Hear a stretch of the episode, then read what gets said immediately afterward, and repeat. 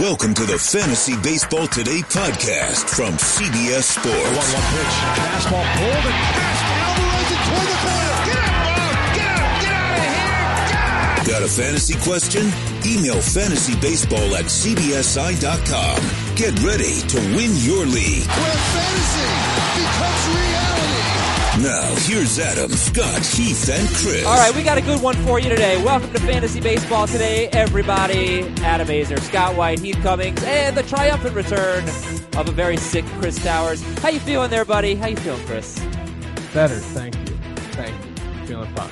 Okay, good. We were worried about you. Everybody was very worried. Now, listen, I deprived our listeners and Creeth and Scott of the Players We Love show that we usually do on Valentine's Day this is basically going to be that show. We're talking about our favorite breakouts today. We're going to get the breakout o meter out. I'll say a bunch of players' names and you'll tell me how likely they are to break out. It is a decent round of Team Name Tuesday, but a great round of emails at fantasybaseball at cbsi.com. Now we heard Chris is feeling like okay. Heath, how are you feeling today? Fantastic. This is the best show of the year. I'm just happy to be here. Scott, how about you? Are, are we sure the players we love are, are breakout for us? I mean, what if it was somebody we said during the sleeper show? It, it, this is not necessarily somebody... the player you love. It's it, these are players you love. We, I will. You know what? Oh, on Friday, on let let's commit here. All right. Uh, on Thursday, on Thursday, we will all announce the one player that we are owning, the the the the love of our fantasy lives in 2019. That will be on Thursday. But Scott, kick off the Tuesday show with your favorite breakout for 2019? Uh, well, if this isn't the player I love, it's certainly a player I have strong, strong feelings for, and that is Jesse Winker, who might be my most drafted outfielder. And that, uh, you know, I was excited about him even before, uh, the news of him coming to spring training supposedly at 100% health after having shoulder surgery last season. David Bell, the new, the new manager in Cincinnati, confirming that he likes him as an everyday player and in fact might bat him leadoff because his on base skills are so good. So what was maybe an at bat concern before then is now one of Winker's strengths. But what I love most about Jesse Winker is the batted ball profile. The fact he walked more than he struck out in his first extended look in the majors last season his line drive rate, uh, the, the, the, all, the all fields hitting, um, the, the entire batted ball profile. It looks like the typical Joey Votto season. Joey Votto had kind of a weird year last year, but the typical Votto season, Winker looks just like it. He's going, he profiles for a high average. He, he profiles for a very high on base percentage. And the biggest gripe would be, okay, in the upper minors, he didn't hit for a lot of power. Well, already he's shown more power in the majors and given the the distribution of the home runs hit last year, the fact that there wasn't very many early on and then there was a big surge right before he succumbed to surgery. I I still think there's 20, maybe even 25 homer upside here. And with everything else he's providing, I mean, he may be an out and out stud in points leagues. And even in roto, the fact that you're getting batting average help with decent power that late should he should still be really good. Jesse Winker is going 199th overall right now, according to Fantasy Pros. So he is a top 200 player. How about that? Scott, do you have concerns about the lefty righty splits? He batted 211, slugged 333 against lefties last season, and he is a lefty. I mean, to the extent it could impact playing time with Matt Kemp there, I'm a little concerned, but again, I, David Bell so far has indicated that he wants Winker at the top of his lineup. He wants him there at least close to every day. I don't think it's going to impact playing time a ton. And to what extent it does will be made up for the fact by he's batting so high in the order. Yeah, it's very strange right now because I'm on his player page on CBSSports.com and I'm watching a video of us talking about him. Um, so that's weird. But that's cool. Yeah, we're on video now. In case you guys don't know, you can see it on CBSSports.com. And uh, if you go to a, a, player page, for example, you'll see a bunch of our videos, and you'll get to know what we look like. In this video that I'm watching, Chris is wearing a very nice cardigan. Must have been cold that day, Chris. I, I think that was one of the days that it got a little chilly. Yeah, It, yeah. it was it was in the fifties. I think you're wearing a very nice shirt today. Adam. Is he wearing a nice shirt? Yeah, it Very does look like he's wearing a nice shirt. Uh, Heath, who's Chris your favorite? doesn't need an excuse to wear a cardigan. No, I mean, Chris, Chris loves getting the fall wear out. Uh, Heath, who's your favorite breakout? Well, I, I've talked about it a lot. I think everyone knows now. I'm a believer, not a trace Oh. of doubt in my mind. Uh, Shane Bieber last year was phenomenal in every way except that he threw too many strikes. He has remarkable control, has shown it all through the minor leagues, showed it again last year. What he showed last year that we were a little concerned about was that he can miss bats a little bit too. Had a swinging strike rate in the double digits, which is plenty good for him with his control and his ground ball rate. And I think even as much as we've talked about Shane Bieber, we've maybe undersold what his upside is. Unlike all these other young pitchers, he doesn't have any innings concerns. Between the minor leagues and the majors last year, he threw over 190 innings. He's on a team that gives him a chance to win like, like a Rick Porcello total of games, 16, 17, 18 games. And he could legitimately give you a low threes ERA. This is a guy who's available in the 12th, 13th, 14th round of some drafts. And he's a dark horse Cy Young candidate. Heath, would you rather have Shane Bieber or Yu Darvish? Shane Bieber. Shane Bieber or Cole Hamels? Oh, Bieber easily. There, there Bieber's was- good. There was a, a really interesting piece on CBSSports.com last week from Alex Chamberlain that kind of it didn't like knock down the Bieber hype, Right. but it went through and, and tried to understand why it might not necessarily have been bad luck that he so badly underperformed his uh, peripherals last Right. year. And one of the really interesting things that he found was Bieber got a lot of strikeouts with his fastball, even though he had a well below average swinging strike rate with it. On the other hand, he didn't get a lot of fast strikeouts with his slider, which was a really, really good swinging strike pitch. So it's going to be interesting to see how those two things work. I think, like you said, he probably throws too many strikes and, you know, the, the starts where he walked more guys and it's usually only two, but he was better in those starts than when he didn't walk anyone. Okay. So Shane Bieber, he's going about 150th overall, 158th according to Fantasy Pros. That's Heath's favorite breakout. Scott's favorite breakout is Jesse Winker. All right, you know what, Chris? You deserve. You deserve. Oh, I get one? Yeah. Well, actually, Oh. first, uh, Heath, do you know who sings that song? I'm a believer. Uh, well, multiple people have sung that song, but originally it was the Monkees. Right. But we were looking for Smash Mouth. Obviously, they did it. Well, the best. Monkees are a lot better than Smash Mouth.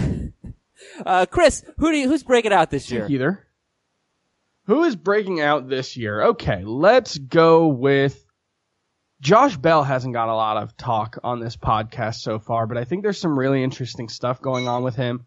Full season statistics are typically more predictive than half season statistics. However, he was a swing change guy last year and he got off to a miserable start. However, in the second half of the season, you did start to see him elevate the ball more. His strikeout to walk ratio improved. It was almost one to one in the second half. There's raw power here. You know, he hits the ball when he hits a line drive or a fly ball, it's 94 miles per hour. So there is power there. It's just about getting it into games. And he started doing that more in the second half. He's got good plate discipline. He doesn't strike out that much. I think there's a chance Josh Bell breaks into the top 12 at, at first base. Yeah, he's got great plate discipline. In fact, 383 on base percentage after the All Star break with seven homers in 50 games. Uh, so Bell, maybe maybe better if you don't have batting average. Uh, if you're an OBP league or a points league, take a look at Josh Bell. So that's Jesse Winker, Shane Bieber, and Josh Bell as breakouts, and we'll have more for you a little bit later. Guys, let's do some news and notes. Uh, Mike Foltynewicz will not be ready for opening day. He has elbow soreness. Mike Soroka won't be ready for opening day. He has shoulder issues. Scott, which Braves pitchers are you drafting? Well, I think Touki Toussaint's definitely in, especially the way his past two starts have went have gone. And you could call him a late round sleep. There's a lot of strikeout potential there. Maybe some inconsistencies with the control, but hopefully that's something he can work out. And Kyle Wright's been the big riser for the Braves this spring, the fifth overall pick in the draft in 2017. Uh, he, he spent the offseason working with his old co- coaches at Vanderbilt. Also, his old Vanderbilt teammate, Walker Buehler, picked up a cutter from him. And he, I think he has like 11 strikeouts in eight innings this spring, has, has really impressed the Braves with how much better he looks after what was kind of a disappointing season. Uh, spent mostly at Double A last year. So Foltynewicz beginning the year on the IL in all likelihood, I, I think Wright at least gets one turn at the start there, and obviously is is higher in the pecking order than we may have assumed at the start of the season. So in deeper leagues, I consider him Kyle Wright a bit of a sleeper as well. Is Toussaint a mixed league guy? Sure, you could drop him in a mixed league late. Uh, you know, there's there's a chance with all of the Braves' young pitchers. You know, whenever Sor- Soroka's healthy again, he gets back in the mix. There's there's probably be, going to be some exchanging over the course of the season, just swapping out guys to help keep them all fresh and help preserve their innings until late in the year. Uh, it won't be it won't be a true one through five for the Braves. They have just too many talented arms to do that. Uh, one threw four is probably set with when everybody's healthy with Foltynewicz, Gausman, Teheran, and Sean Newcomb. But that, that fifth spot's probably going to swap out a lot.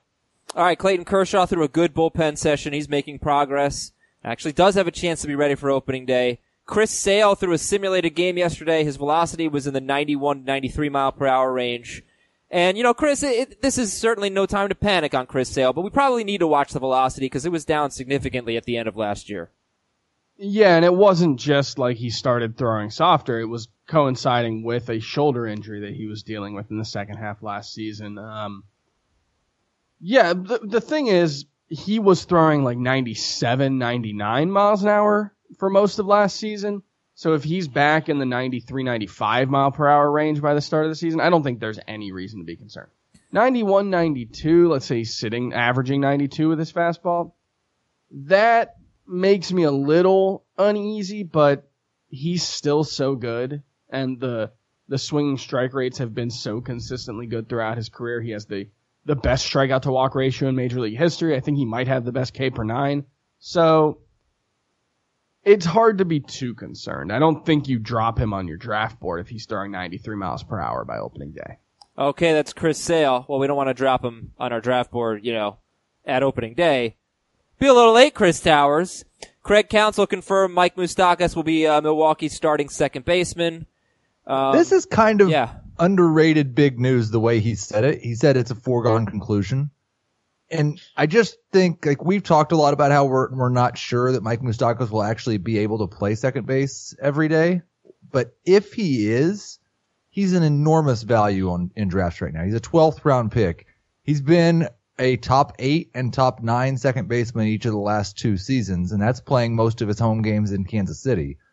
Moustakas could very easily be a top five second baseman this season if he can hold on to playing second base. I, I just really I worry that it's not going to be tenable. Um, you know, they can say that now and they can say that in April, but if they're Mhm. five games back of the division in the middle of May and he's playing abysmal second base, even if he's hitting well, they've got enough Yeah. guys who can hit. Right. We just we're We only know. we're only looking at that side of it right now.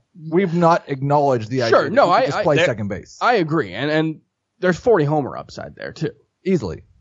there are plenty of people. I mean, he went in the sixth round of my Tout Wars draft, so are, there are plenty of people who are not only looking at the other side, but completely caving to the other side. And I'm, I'm still like, there's a difference. He named him the primary second baseman, and like he said, it was a foregone conclusion. Who else were they going to go with? Did they sign him to that money to be a bench player? I don't think so. So yes, we knew he was going to be the primary second baseman. Some of Counsell's comments yesterday also were talking about how the range isn't very good and they're hoping to combat it with careful positioning. Like they weren't already positioning their fielders carefully. So I, I still have my doubts he's going to start more than three quarters of the time there. And there's going to be a lot of late inning substitutions, I would suspect. I, I'm just, I'm still, I'm still thinking the at bats aren't going to be there for him to live up to the extent of his potential and that probably the ADP is deserved for Moustakas. Okay, so everybody tell me when you would consider drafting Mike Moustakas. Current ADP is 137th overall in a 12 team league. That's the end of round 12 or uh, the middle of round 12. Uh, Chris Heath Scott, when would you draft Mike Moustakas? 10th, 11th. I round wouldn't draft sounds him fine. that early. I'd, I'd probably, it'd probably be more in like the 150 range for me. T- What is, okay. what is Robinson Cano's ADP? Do you have that pulled up? Of course. That can feels like it's been that. consistently low throughout. 112. Yeah, I'd rather have 112? Okay, so 20 it's higher spots ahead. way. Yeah. Heath, how about you? So Chris said round 10, 11. Scott said in the 150s. How about you? Yeah, I've got him at 123, so I think 10, 11 is perfect, and I I think I I'd put him right there with Cano. Okay. And he's not second base eligible yet, right? No, it's going to take at least a week. Uh, Marcell Ozuna started in left field for the first time in spring training. That's good news. Miguel Cabrera pulled off the hidden ball trick. That was also good news. The Reds used relief pitcher Michael Lorenzen in center field yesterday. You think that's just, hey, it's spring training, go have fun, or is there a chance that I mean- Lorenzen gets in the mix? As like a double switch where you want to play matchup because he's is he a lefty? Nope. Okay, so maybe you have him in the game, you bring in a lefty to face a lefty, you come back like that. We've seen this before. Okay. Not that fantasy relevant then for Michael Lorenzen.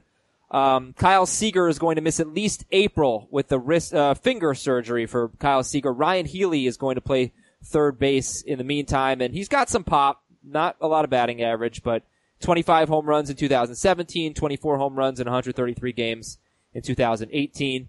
Meanwhile, Seattle sent uh, pitcher Justus Sheffield to AAA. Scott, does that, you know, it's not that big of a surprise. Um, I know we talked about Sheffield I, yesterday. I don't get it.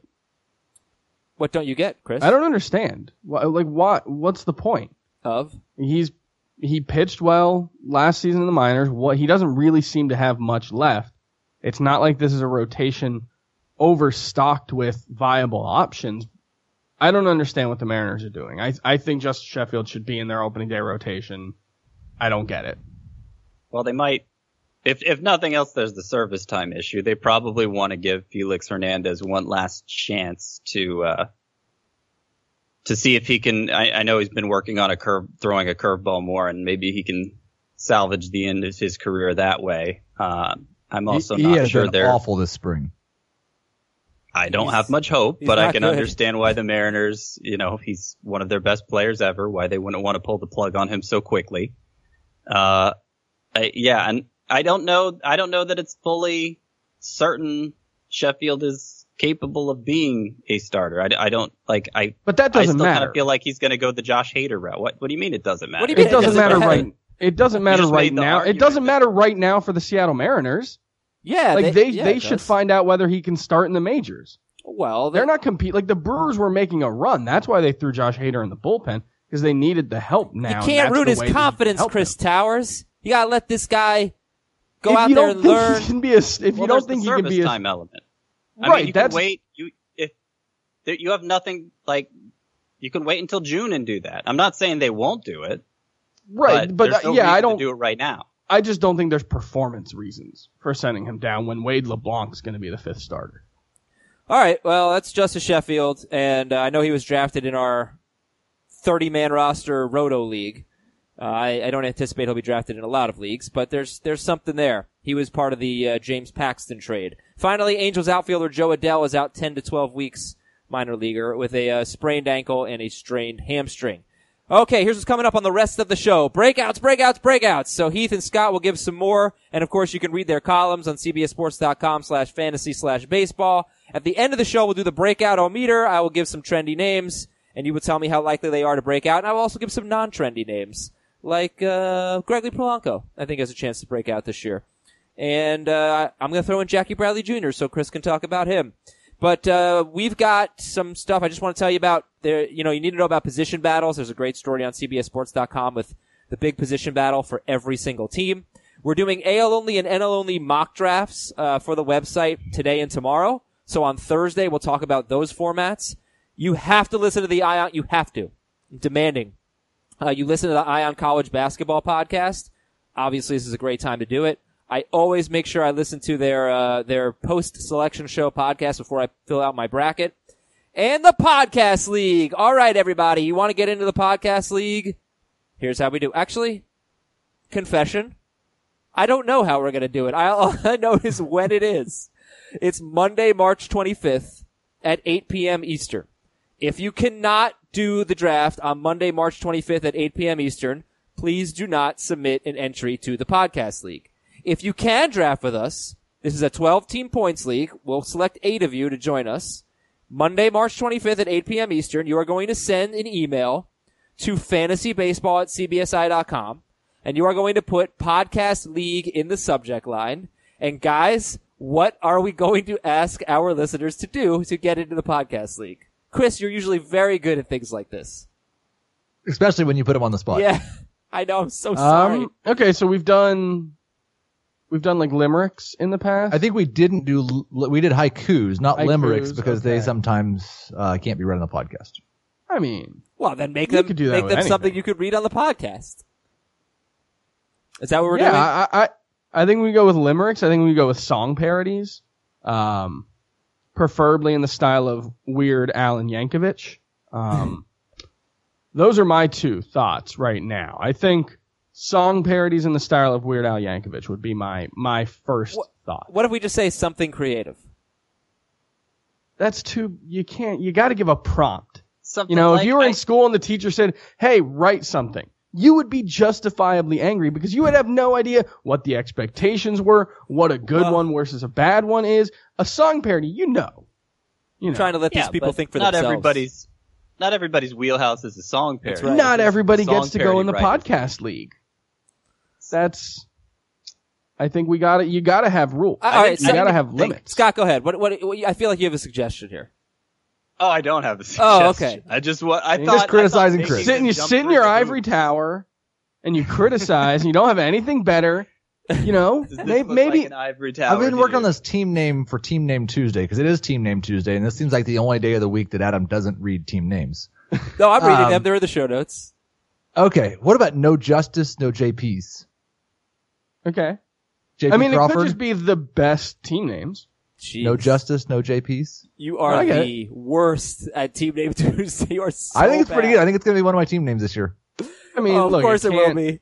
I can't. can't be the worst one. I can't ever live up to it can't be the worst. Yasmani Money, Tomas All problem. right, so Team Name Tuesday, Chris. Just so you know, Nothing.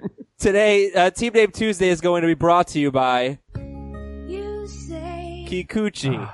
okay, yeah, that's that was for Chris Towers. All right, listen, do something creative, a song, a poem, limerick, whatever it is. Send it to fantasybaseball at cbsi.com. Put podcast league in the subject line. Let's talk um, more about breakouts, and let's do it right after this short break. Worn by players like Michael Harris to meet the demand of elite ball players, the New Balance Fuel Cell 4040 V7 is a versatile option. The 4040 V7 is built for the athlete who needs responsiveness and ability to cut and run at their full speed. The model features a fuel cell foam underfoot and a synthetic and mesh upper to provide breathability, comfort, and a snug fit as you round the bases. The fuel cell midsole features nitrogen infused foam specifically designed to propel athletes forward. Learn more about the 4040 at newbalance.com. If you've ever been in the market for a new home, you know home shopping can be a lot. There's so much you don't know and so much you need to know. What are the neighborhoods like? What are the schools like? Who is the agent who knows the listing or neighborhood best? And why can't all this information just be in one place? Well, now it is on homes.com. As somebody who's been through this, I can tell you these features are so, so incredibly valuable. They've got comprehensive neighborhood guides and detailed reports about local schools, and their agent directory helps you see the agent's current listings and sales history. The area you live in is just as important as the house itself. You can get to know a neighborhood without ever setting foot in it. Say you're a really active person. You could find out about the nearest parks. Do they have a baseball field? Maybe you want to join a softball league like Chris and I play in. Also, Homes.com collaboration tools makes it easier than ever to share all this information with your family. It's a whole cul-de-sac of home shopping information all at your fingertips. Homes.com. We've done your homework. Okay, Heath Cummings, dazzle us with a breakout. Yeah, I'll go with one more pitcher, and it's somebody that I think Chris and I kind of disagree on, so it'll make it even more fun. I'm going to go with Jack Flaherty, who has been awesome so far this spring, was pretty good last year, and there are some reasons to question whether he can keep that up with the control issues that he's had. But I don't see looking at his track record a serious reason to think he's always going to have control problems. And if he can miss bats like he did last year and just have average control on a very good Cardinals team in a very good pitcher's park, he struck out 230 batters between AAA and the majors last year. I don't know that he can get quite there, but I do believe he could be a 190 inning, 220 strikeout guy with a low threes ERA and 15 plus wins. Should Jack Flaherty be going ahead of Jameson Taillon, Jose Berrios? Uh, I would rather two? have him ahead of those two pitchers. I do think they're in a similar range, but I prefer Flaherty because I think he has more upside. I don't know that you I can reasonably see a way where Jameson Taillon is striking out 220 hitters, right. possibly Berrios, but I do think Flaherty has more upside. I Taillon and Berrios are both safer. All right, Scott, breakout. I'm going to go with the pitcher as well, and I'm kind of sad I have to do this because I feel like the breakout already happened, and yet it's clear to me that nobody's quite buying into it the way I am, and that's German Marquez, who was a completely different pitcher for about the final. It, it was even like dividing it into halves doesn't even quite do it justice because it, it really started even before the All Star break, uh, where he took an ace turn. And when I say ace, I'm talking about tip top high end of the, the pitcher ranks. He was up there with guys like Jacob DeGrom and Aaron Nola from that point forward in, in, in terms of fantasy scoring. He made an adjustment last year. Basically, he had been telegraphing his breaking balls his whole career, slowing down his arm so that it was apparent he was throwing a breaking ball, figured out how to move the arm through at the same speed that he does with his fastball, which is really good fastball.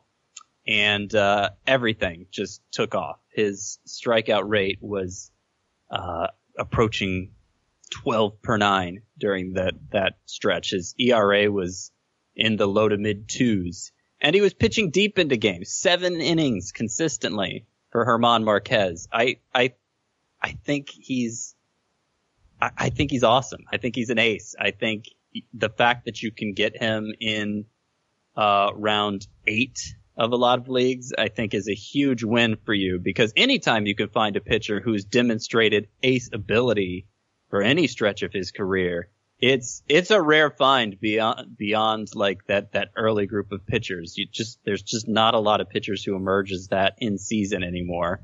Um, I think people look at the full season stats, see an ERA close to four, and are like, okay, there's there's still the Colorado issue going on here, but it really wasn't. Once he figured it out, the home and away splits were both awesome, and it was it was it was not one of those situations where full season stats are more indicative than than half season stats because there was a clear transformation that happened here midway. And he's still a full season. I mean, he's 377 ERA, but 230 strikeouts in 196 innings. Those last 13 starts, 225 ERA, and nine of his last 13 starts, seven or more innings for German Marquez. But he, you know, Scott has Marquez 17th. He has him three spots ahead of Jack Flaherty. Heath, you have Marquez 25th. You have him behind Berrios, Taillon, Severino, Chris Archer. So is it the Coors Field thing for you? It's mostly the Coors Field thing. It's also that his stretch of dominance wasn't very long compared to his complete track record. I just don't know that it's fair to expect him to be that dominant going into this year. Okay. Um, uh, I'll get Chris's uh, take on some of these breakouts in a second. Let's do one more round, and then I'll bring Chris in. Scott, give me one more breakout. Heath, give me one more breakout, and then Chris Towers gets to Uh, do do his thing. So my breakouts list is littered with Colorado Rockies, which probably means I'm going to pick them to win the division this year. But David Dahl is another one of my favorite outfielders to draft. Uh, not really any concerns about playing time anymore. The job is his. And if you just translate out last year's numbers, he had 16 home runs at what amounts to half a season at bats. So potential 30 homer guy right there. But then you consider for Coors Field, which has a way of giving the typical batter a 350 BABIP because the outfields are so big because they have to push the wall so far back.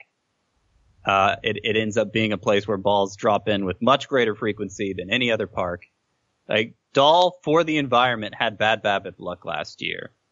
So I think you can expect another 20 points on the batting average as well. And you add it all up and you're looking at kind of like another Charlie Blackmon there in their outfield.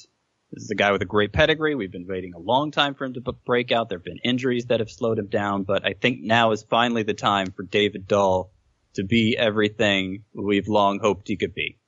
And I'll just say in Scott's breakouts column, there are three outfielders that are going, you know, in the same range. There's Puig, there's Dahl, and Conforto. And I'd love to have one, if not two of them on, you know, all of my teams. Puig, Dahl, and Conforto. I personally, I, I put Puig last. But how would the three of you guys, Scott, I'll start with you. How would you rank Puig, Dahl, and, and Michael Conforto? I think I would go Puig one because there's a greater speed element there than the other two, followed by Dahl and followed by Conforto. Chris, how about you? I think that's an appropriate ranking. I think they're all very similar. Um, Puig probably has the highest floor, uh, just because we've seen him be a power speed throughout the last couple of years.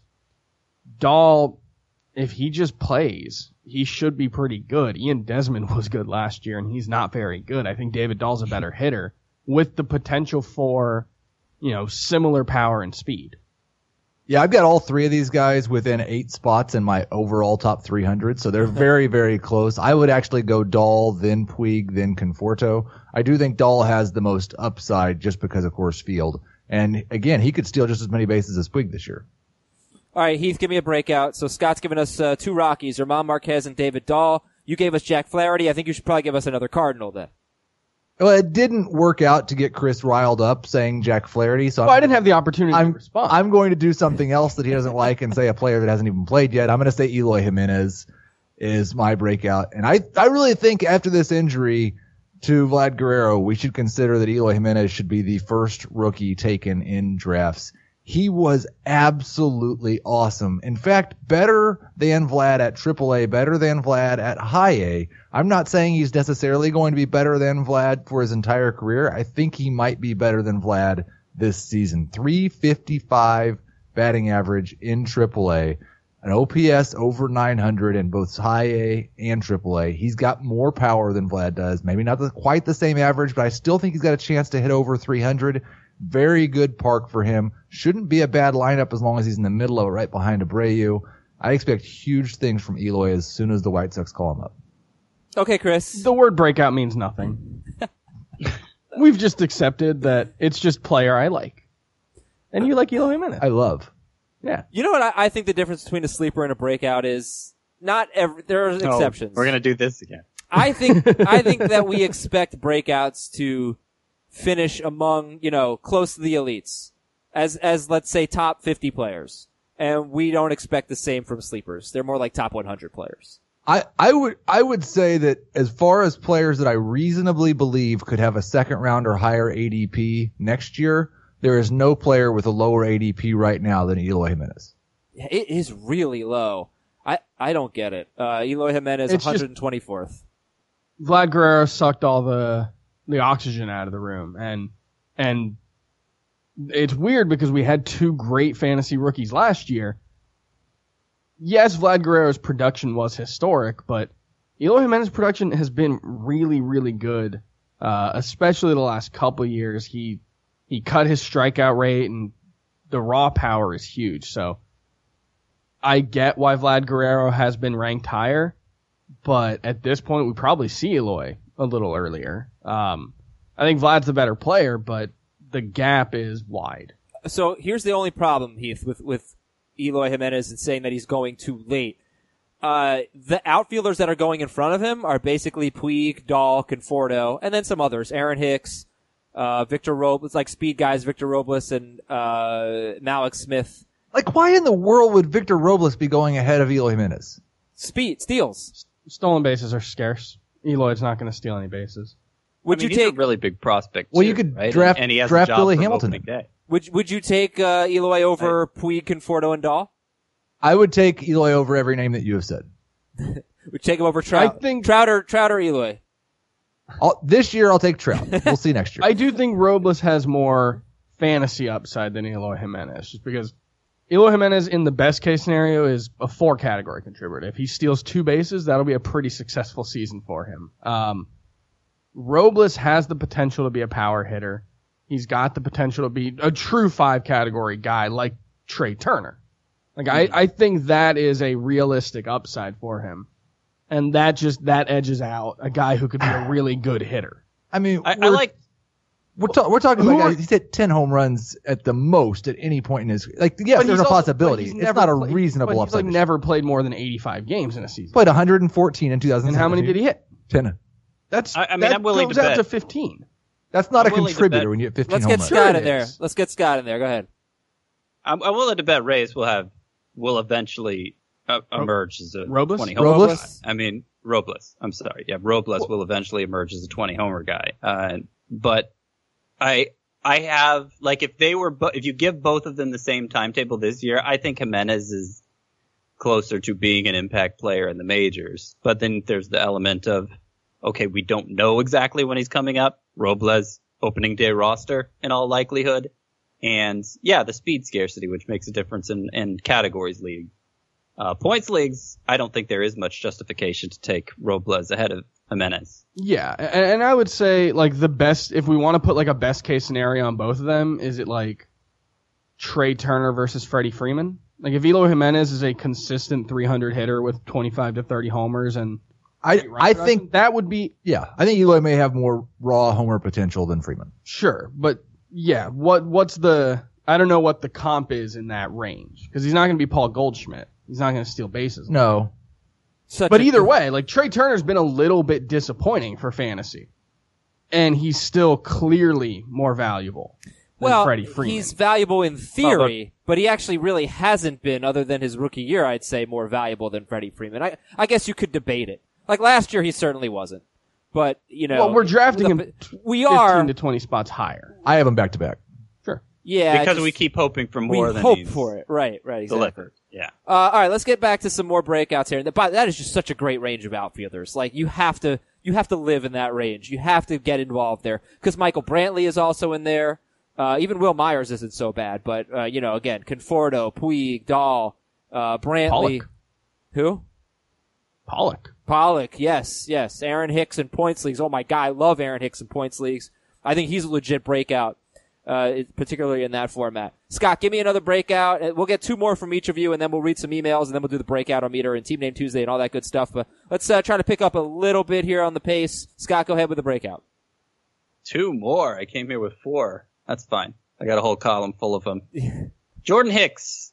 I mentioned yesterday when we were talking about sleepers that Matt Barnes' emergence for the Red Sox has provided me with a late round closer that I didn't think I'd be able to find just a month ago. Well, Jordan Hicks is the other one because I think he is in for a, huge breakthrough as the Cardinals closer, not just with the role there, but also in terms of how effective he is. The numbers last year, kind of lackluster, but he did overtake Aroldis Chapman as the hardest thrower in baseball, averaging about 102, averaging 102 on his four seam fastball.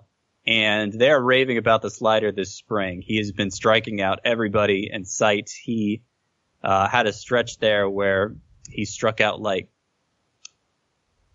of his six recorded outs, seven were strikeouts. You know, there was a wild pitch, so he got an extra one in there. Uh, he's he's really been lighting it up. And though they've said they'll play matchups in the late innings to some degree, Andrew Miller there being the left-hander, it it sounds to me like a similar situation to uh, Cody Allen and Andrew Miller in Cleveland, where Allen was still basically the closer. I think that's how it'll go. I, I see uh, I see um, uh, Jordan Hicks getting 30 plus saves this year and potentially striking out 100 batters. Heath Cummings, give me a breakout. I'm going to go way high end for this one and just to tell you about a guy who we thought was going to be a first round pick and probably will be next year. I think it's Carlos Correa.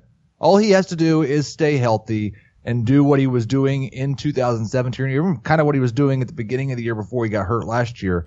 And I still think that he has the potential to be in points leagues the number one shortstop overall. He's falling to the fourth, maybe even fifth round in some drafts. He seems like he's healthy right now. He's in a great lineup, could give you 220 runs plus RBI and give you some power and maybe even a little bit of speed as well. Carlos Correa in uh, 2017, he played only 109 games, but his 155 game pace was 315 with 34 home runs, 119 RBIs, 117 runs, and three steals. He would have been the number one shortstop in points leagues um, in that year if he had He'd been close to the number one player with those numbers. 583, 583 fantasy points. Yeah, he probably would have been a top five player. uh, hitter anyway. So Correa, yes, please just stay healthy. What's better value? Do you think Carlos Correa in the fourth round, or let's let me look up Corey Seager. Corey Seager in like the sixth or seventh round, seventh round, I believe. Uh, yeah, I beginning would, of the I would still rather have Correa. I think it, it Correa definitely has. I don't think Corey Seager is going to be a first round pick uh, next year. Corey, Carlos Correa could be, um, but I do think Seager has fallen a bit too far, given that they both have injury concerns. I think Correa is better, um, but he may not run that much anymore. And so if the ceiling is eight to ten stolen bases, that makes it a little closer because I think Corey Seager could be a, a true 300 hitter moving forward. All right, Heath, one more breakout, please. Yeah, I'll, I'll go with one more high end guy. Let's, and I'm going to put him in my column just because somebody needs to. How about Trea Turner just actually lives up to what we've been expecting from him for the last couple of years? They've talked about him running 75 to 80 times within the season. This could be a 60 steal season for a guy that I still believe has the potential to hit close to 300 and score a ton of runs at the top of the lineup. Oh, I'm so tempted to take him fourth overall in my Roto League. I think I'm going to go with Arenado, but I'm so tempted to take Trea Turner. Uh, but boy, what a bad taste he left in people's mouths last year. Scott, your final breakout. when he led the majors in steals. Yeah, but he was a bust. ironically, but Uh, He yeah. was a minor I'll throw another Rockies at you. Oh, a Rocky at you. what? And another Rockies pitcher at that. And what I was saying about German Marquez about finding that combination of potentially elite ratios while also giving you a huge workload uh, is, is so rare beyond the elite class. Well, Jon Gray, I think, fits that description as well. Had some weird stuff going on with his uh, arsenal. Apparently lost conviction with his fastball and it impacted his slider, which was his best pitch. And he spent some time in the minors and he had issues with runners on base and just a lot of little things added up to an ERA over five. But that was with a 408 FIP. His strikeout rate was still one of the best among qualifying pitchers. Swinging strike rate still one of the best. The stuff is still great. He has looked a lot better this spring. The slider looks like it's back to its old form. And even as bad as he was last year with that ERA over five, uh, you know, he ended up making, he ended up making 31 starts. More than half of them, he went six plus innings. And that was with all the early hooks in those starts where he just got throttled. So definitely somebody who shows the ability to take on a big workload. I, I like to hit all as many pitchers as I can from with with that skill set throughout the course of the draft because I think those are the ones with the best chance of having uh, emerging as ace-like pitchers. I think Gray's a really good example of what can go wrong with German, Armand Marquez as well. Um, you can't ignore the Coors effect. It doesn't matter how talented the pitchers are. And Jon Gray is extremely talented. I think in a different context, he could be a top 15 pitcher, but the best he's ever done with his ERA compared to his FIP was his ERA being half run higher than his FIP.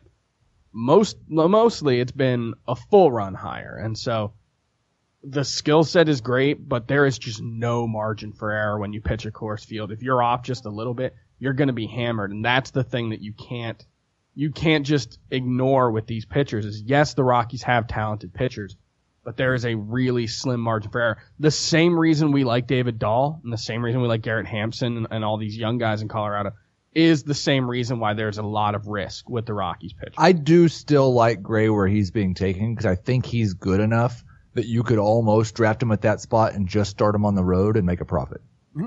You're you're not wrong about Coors Field, and that's that's something I've argued for years. Anytime somebody expressed enthusiasm about a Rockies pitcher, but Jon Gray, you know, the home away splits have been consistently even. He's he's actually, you know, most of the time he's actually been a little better at home. So I don't think that was his issue last year, and I I think it's a different talent level for Gray and Marquez than.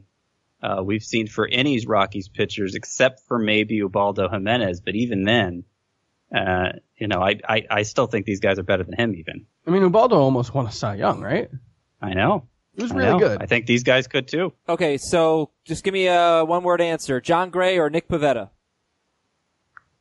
Pivetta. Jon Gray. Pivetta. I like both. Jon Gray or Yusei Kikuchi? Ku- Kuku- Kikuchi? Gray. Kikuchi. Gray. Uh, Jon Gray or Collin McHugh? Gray. Great. McEwen points. Okay, McHugh points. All right, to recap then, Scott gave you Jesse Winker, Armand Marquez, David Dahl, Jordan Hicks, and Jon Gray. Heath gave you Shane Bieber, Jack Flaherty, Eloy Jimenez, Carlos Correa, and Trea Turner. We got emails to read. We got the breakout meter. Fantasybaseball at cbsi.com is the email address. It is Team Name Tuesday. Let's see how we like them. Ready? Here we go. Eloy Jetson. No. Yeah, well, that's No. Good. He doesn't like anything. Uh, The I- stretch. I've never actually owned these two players at the same time, but if I ever do, Noel Aaron, Aaron Nolado. no. if it's hard to say, just kick it to the Terrible. Terrible. Like, you've got all day long to pick out emails. I, we get thousands of them. You couldn't pick out better team names than this? This is what we No, got. I like it. I like it. There's a there's a basketball one that I've had, which was Lamarck Gasoldridge. That's not bad. All right, this So one I, is I'm on I'm on board with that one. this one is supposed to be accompanied by an image of John Candy. Polka, polka, polka. That's a Home Alone. Polka, polka, polka. No. Uh, Uh, that's a deep cut. Mar- Marky a Marquez. terrible player and a worse name. Marky Marquez and the Muncy Bunch. Yeah, Uh, this one we get a lot. Max I don't like team Muncy, names. That funky Muncy. Yep. It's very Yeah. good, but it's, We have gotten that a lot. we've got that.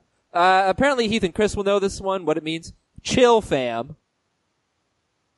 Chill fam. yeah. I mean, that's just it's it's a thing that the kids say, and we are the resident kids on the podcast. So, I'm the oldest guy here, but I guess I'm still well, yeah, but you- you've technically got, younger. you've got kids who who Right. Yeah. who Right. own you. And I'm actually young, younger than Scott and Adam No, you're not. in most ways. In your That is soul. true.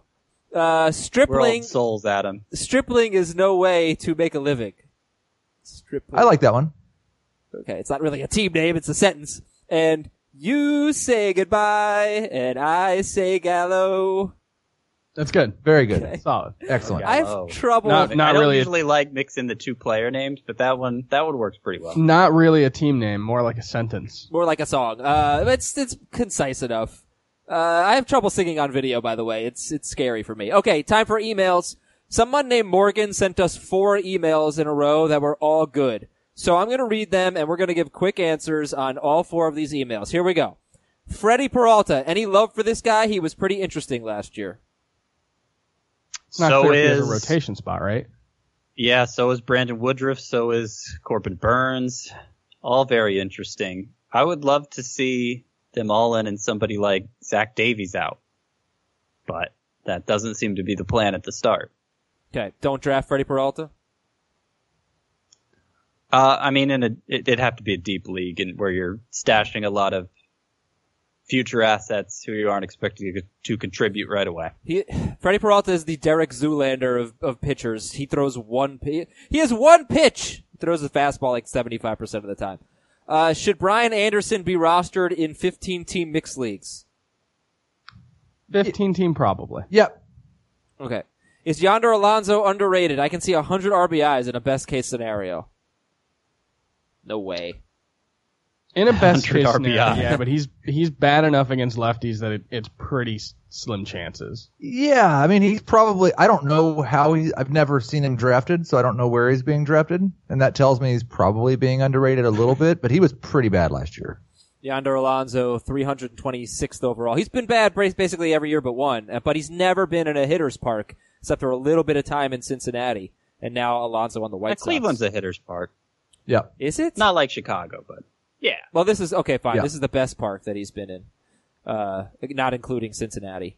Uh, okay, and uh, is that it? Oh, Jay Bruce. I haven't heard his name on the podcast yet. There has to be another 30 homer season uh, in his bat at some point. Jay Bruce.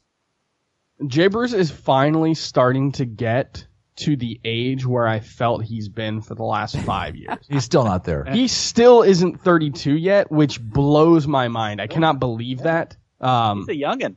Are you, would- are you and Jay Bruce the same age? I, he he's a year older than me. I would have bet Jay Bruce was 32 in like 2009. exactly. Um, The, what people forget about Jay Bruce, because he was consistently uh, I, I think an underrated source of like 30 homers, 90 plus RBI. Uh, he was his season was wrecked last year by plantar fasciitis. So I don't. I'm not just willing. I'm, I'm not assuming it was decline, age related decline, especially since he's yeah still not that old. Uh, I I think there's. I think there's deep sleeper appeal here. It did I not sound him as a like before the Kyle Seager injury. It did not sound like Jay Bruce was guaranteed every day at bats. I'm still not sure he's going to play against lefties. Okay, well that would be a problem, but yeah, maybe there's still something left in that bat for Jay Bruce, who feels like he's older than Heath. But you know, nobody's older than Heath. Um, this is an email from He's from not older than any of. Jo- Oh, Chris. Yeah, he's older, He's than, older Chris. than me. Jonathan Harris in New Orleans. I have the opportunity to pick my draft spot. My options are three through ten. What should I do? Three. Don't overthink it. Three. When I had the opportunity to pick, I chose three. We get this question a lot. But it depends if you like Jose Ramirez. If you don't like Jose Ramirez, then don't. I think Oh, Jose Ramirez in a points league is so super safe that you should go. Thir- that you should take three in a points league. In a roto league, I think he's safe in either format. well, he's yes, he is, but I don't. I yeah, I think I'm fine with it, but in a points league for sure. Because Yeah, no, I'm, right. there are some people who don't like Jose Ramirez. He was pretty bad the last six weeks of last season, and they worry about that. I'm not one of them, but you know, I don't want to. I don't want to tell him to pick third, and then he does something like take, you know, Nolan Arenado or whatever. Uh, okay, this is from Brian. Christian Yelich looks like he had a great second half, but prior to that, his points per week were not all that hot. Everyone expects Yelich's numbers to regress. Aaron Judge, meanwhile, as it's pointed out, was having a continuation for the most part of his 2017 season before his injury. To me, Yelich over Judge in nearly all rankings is recency bias, and Judge is the better play. Do you agree? Oh. I do. I yeah, I probably should. I, do. keep I do calling him a league. regression candidate and then not moving him down far enough in my rankings, but Like he, he he was on pace for a really good season before that second half. It was something like 20 homers, 20 steals, 292 average. Yelich. You. But if he had Yeah. done that for the whole season, we wouldn't be ranking him as a first round pay, player. It's Right. all about those last 70 or so games where we're moving him up from a second or third round guy uh, into the elite tier of hitters. And I just, I think that's an overreaction. It's, it's 70 games. Yes, it was a better park. Yes, we were expecting him to improve. It's still 70 games that we're basing this whole thing on. Yeah, I'm still ranking Yelich ahead. You know my philosophy in the early rounds, just don't mess it up. And even though I'm much more confident in Judge than I was a year ago, I, I still think it, he has a very, very small margin for error with that strikeout rate. And if either of these is just going to go belly up, it's, it's going to be Judge. Yeah, I, I like Judge better in an OBP league. Um 'cause Yel- I mean, Yelich will have a great OBP, but so will Judge, whereas Yelich has an obvious advantage over him in batting average, where it's probably going to be pretty similar. I might give the edge to Judge in OBP, but it'd be pretty Yeah. similar. Yeah, standard five by five. I mean, you got Yelich contributing in all five categories and Judge potentially hurting you. Well, definitely, well, potentially hurting you in two. He hasn't hurt you in batting average yet. Yeah, but Not he's yet. not going to stand out like a lot of the guys going in that range. What, uh, 270 hitter? and I do think like Yelich, not all home run totals are a help in home runs. I do think Yelich is probably more of just an average slot in home runs. I don't expect him to be a positive contributor. So what's your over under for Yelich home runs? 29 and a half? Oh no, I'd hit the under on that for no, sure. no, 25 is at the mo- probably 24. I think 24.5 is a good place to set it. And I think most people would. take the over. I would definitely take the over. I'm setting it at 29 and a half. Yeah, I, Too high. All right, we got to get to the breakout meter, so I just want to read one more email. It's from Blake in Santa Barbara. Uh, you devoted a whole segment to Tyler Skaggs last week and did not play the drop of my three-year-old singing it like you. Uh, am I experiencing my first illusions as a parent, thinking something my kid does is way cooler than it actually is? Anyway, I've attached the file again. Emiko won't be offended if you write back and say it's lame. She can't read yet. Well, it's not lame, Blake. Here is Blake's daughter, uh, with, and I'm gonna Tyler Skaggs. Enjoy. I'm gonna Tyler your skag. I love That it. is phenomenal. Much better That than is you. That has much- to be the drop for sure Much every better. time. Yes, I'm gonna tie your skate. much better than mine. All right, breakout meter. We'll finish the show. I'm going to give a couple of uh, high end first baseman slash outfielders. Hoskins will get that uh, first base eligibility quickly. Cody Bellinger, Rhys Hoskins. The the odds that they break into the first round uh, in 2020. What do you think for them? Higher for Bellinger, um, but not particularly high. I don't. Are we supposed to be giving a number or a percentage? Four. Or uh, I mean, you should give a number, but I think I have to phrase some of the questions differently. on a scale of what? Don't worry 11. about don't worry about the meter for for Bellinger and Hoskins. What do you think their first round potential is? I think it's really hard for Rhys Hoskins to get there. I love his profile, but I think he's probably never going to be a huge help in batting average, and he's not going to steal bases. And once you get to that point, like better Jose Abreu maybe is the upside, and I don't think that's a first round player. I think I'd put Bellinger at a three and Hoskins at a like a one point seven five. Okay. Uh, two pitchers. Jameson Taillon, Luis Castillo. Do you, do you like their chances to really break out and become, I don't think they're going to be like, you know, first, second, third round picks, but get into the, uh, fourth, fifth round, that kind of right after the ace. I know, I know it's not that big of a jump, but uh, no, you know what? Forget it. Taillon and Castillo, do they have ace potential? I like Uh, yes. Taillon's chances better. I, I think actually- Taillon would be more of a Greinke like ace when uh, Luis Castillo could be a Severino type ace, but obviously Taillon's safer. Kind of, kind of a similar situation to Bellinger and Hoskins. Yeah, I don't. I I, I think we saw the Jameson Taillon breakout. I don't know what I see beyond what he did last year, unless he has a really good year in terms of wins or something. So I'm gonna say a, a one on Taillon. Castillo is a lot cheaper, and it would be a lot bigger of a jump for him. Um, but I'll give him a two. The breakout jump for Taillon would be he figures it out on April or March 29th rather than May 30th. Well, it was pointed out to me on Twitter that Taillon, y- y- someone said, look at his numbers after he added a slider. And that was Yeah, 22 that was May 30th, I starts. think. okay, yeah, 22 starts, 271 ERA, and 131 strikeouts and 139 and two thirds. 12 and 6. Was that someone at CT? No. C, what, what is your C Towers, Chris? CBS. C Towers. When are you going to change your, you've been on Yankee Hotel Foxtrot Nixon for too long. Like, let's It's get a only new been one. a few months. I kept I kept uh, boys and girlies in America for nearly the entire football season. well, that's laziness. I don't know I, what I to hate say. when he changes his name because I'm like, who is this guy populating my Twitter timeline? Where did he come from? Oh, it's Chris. Yeah, just assume if it's something you've never heard of, it's probably me making an indie band name reference. All right, breakout potential for Ozzy Albies, getting to uh, that next level, becoming a true stud. Ozzy Albies.